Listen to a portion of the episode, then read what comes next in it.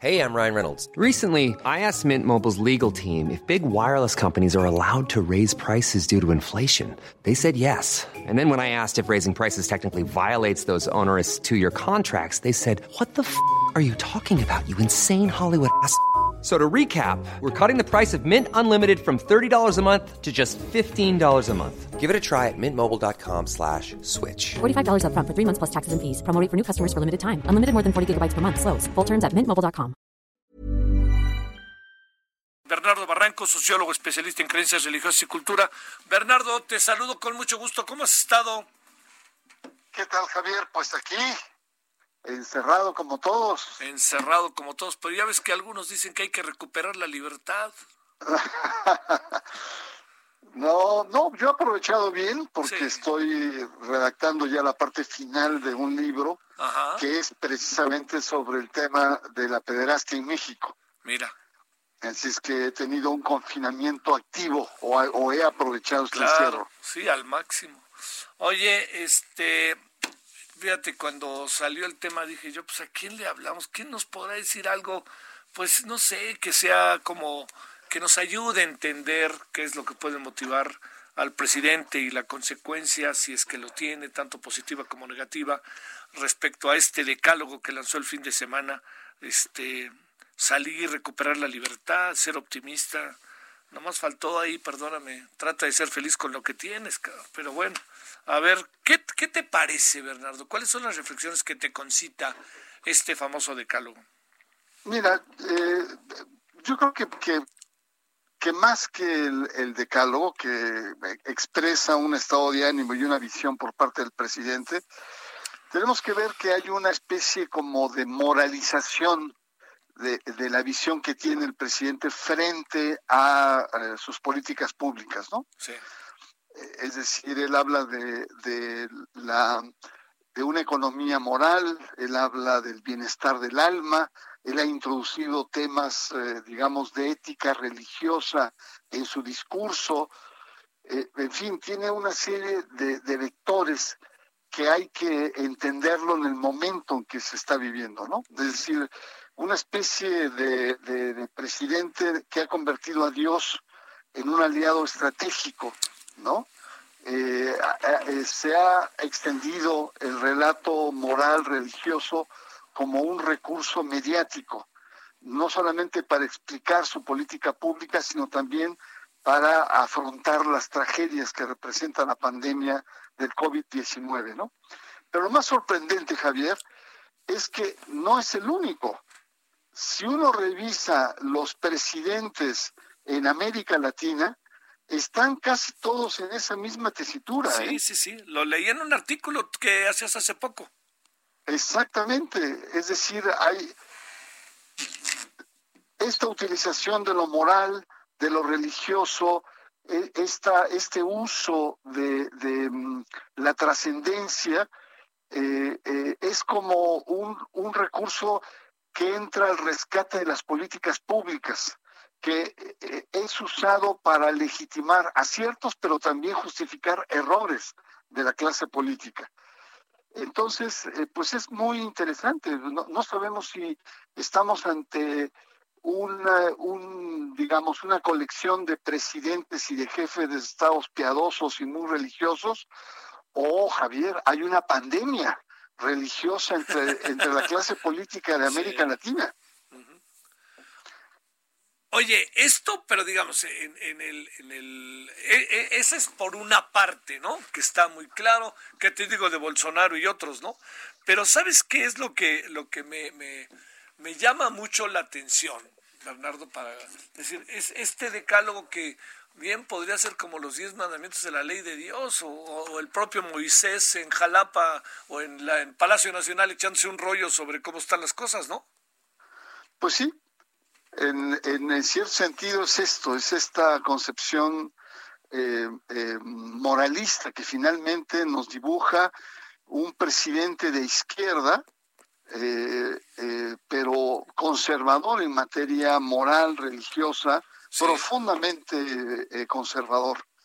Entonces esto es un, es un fenómeno que me parece que está delineando eh, a, un presidente que se quiere identificar, y hay que decirlo, con el conservadurismo, digamos, de, eh, popular que existe en materia de valores también, y también con sus niveles de religiosidad. Eh, ¿Sabes qué creo frente, sobre todo frente al tema de, la pandemia, que es lo que está de fondo en, el discurso de López Obrador? Que tanto él como el conjunto de presidentes de América Latina saben muy bien que el Estado está rebasado, que, no, que hay una deuda histórica en materia de salud, que el Estado hoy por hoy no puede atender o no puede cobijar o no puede proteger al conjunto de la población. Si ni siquiera los grandes países desarrollados tuvieron grandes problemas, Italia, el eh, mismo Estados Unidos, los países de América Latina y México no escapan a esto y por lo tanto recurren a este gran metarrelato, a este discurso moralista, bondadoso, que pretende, digamos, em, hacer un balance una contrabalance de justificación, yo diría oportunista políticamente, con un discurso moralista frente a lo social, como diciendo, pues eh, eh, el Estado no puede alcanzar y hay que recurrir a ese manto sagrado de creencias, de buenas costumbres, de grandes tradiciones que acompañan al pueblo mexicano. Yo lo veo como telón de fondo, como un recurso eh, que de manera oportunista Obrador como otros eh, mandatarios están utilizando en, América Latina. Más allá de Bolsonaro, ¿eh? que Bolsonaro está claramente politizado. Me estoy refiriendo a los presidentes de, Colombia, de El Salvador, de, otros países que tienen este giro parecido al que tiene Andrés Manuel López Obrador en, México. Oye, eh, a ver, eh, eh, en algo que ahorita decías, Bernardo, déjame retomarlo para ir concluyendo la conversación. Eh, el, discurso del presidente, ¿a quién podrá estar dirigido? Pensando en quién, en, en lo que son sus seguidores, porque hay una clase media que esto lo, lo, medio toma chunga, esa es mi impresión, ¿no? Pero tú qué alcanzas a apreciar ahí, porque ha de tener una trascendencia, no, no, no, no creo que lo haya hecho como sin conocimiento de causa, además de que hay que reconocer que es un hombre intuitivo, ¿no? No, claro. Eh, eh, lo que pasa, bueno, yo lo que percibo ¿Sí? Eh, es estos contrastes discursivos que utiliza Andrés Manuel López Obrador en ciertos momentos se presenta rijoso, ¿no? Eh, abiertamente agresivo frente a aquellos que se oponen o aquellos que le plantean una oposición eh, férrea. Eh, y, digamos, a un López Obrador que trae la daga entre los dientes en las mañaneras, ¿no? Sí, sí, sí. Frente a sectores que le contradicen, que se oponen, que le encaran y ahí vemos el rostro de un presidente que eh, entra al ring con los guantes puestos y se faja. Y, y, esta otra significa como el otro lado del mismo personaje. Pero, pero el discurso es totalmente distinto, es un discurso que podríamos llamar en sociología política de las religiones un discurso angelista, es decir, eh, sobre todo basado en los grandes principios civilizatorios o los grandes principios de la bondad y la calidad eh, humana. Entonces tenemos este doble contraste, ¿no? Un presidente con la daga entre los dientes, respondiendo, ¿no? Y, y por otro lado, este presidente eh, angelista de grandes principios, de grandes bondades, y que nos quiere dar a entender esta eh, dualidad o esta e, esta característica bifronte o esta polaridad que tiene el personaje, pero que en realidad pues desconcierta a sirios y extraños. Sí, sí, sí. Oye, eh, ¿cómo lo recibirá la gente? ¿Qué supones? Porque pues no, no, no, no creo que sea, eh, no creo que pase tan de largo, ¿no? Habrá gente que lo tomará con mucha seriedad o alguna cosa así. ¿Qué pensarás? yo creo que habrá gente que lo que lo retoma que lo retoma bien, pero bajo esta atmósfera de, contrastes, ¿no? Ah, sí, claro. eh, mucha gente que votó por él, que estuvo cercano, evidentemente está tomando distancia y en todo caso lo tomará con, con más pinzas o con, o con mayor, eh, digamos, cuidado. Evidentemente que sus seguidores fieles, que son muchísimos, pues se encuentran en, en, este tipo de discurso un fundamento, digamos, identitario, ¿no? Que, que, toca sus fibras. Pero eh, yo creo que en, el caso de, de, Andrés Manuel, eh, estos, estos contrastes no son eh, del todo, digamos, em, plausibles a largo plazo, es decir, porque, porque tenemos como diferentes rostros de un jefe de Estado, diferentes aristas, digamos, de un conductor social, y lo que queremos, pues más bien, es, es un conductor mucho más íntegro, ¿no?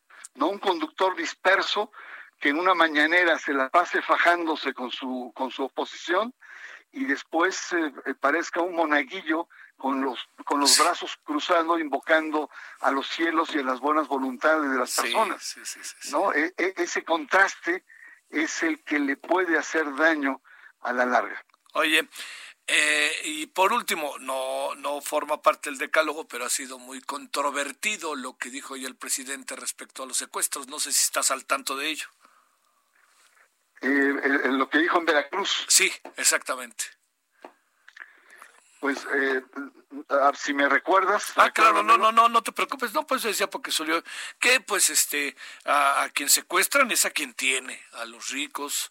Este, cuando han visto que una gente pobre sea secuestrada, cosas así que, que han causado como bastante, este. Ah, claro, sí, sí, lo vi, lo vi, lo vi. Sí. diría yo. Pues igual, es, eh, yo creo que en el mundo del crimen organizado, pues eh, los pobres también han sido sujetos de extorsión. Sí. ¿no? No es, no es privativo de los ricos ni de los poderosos.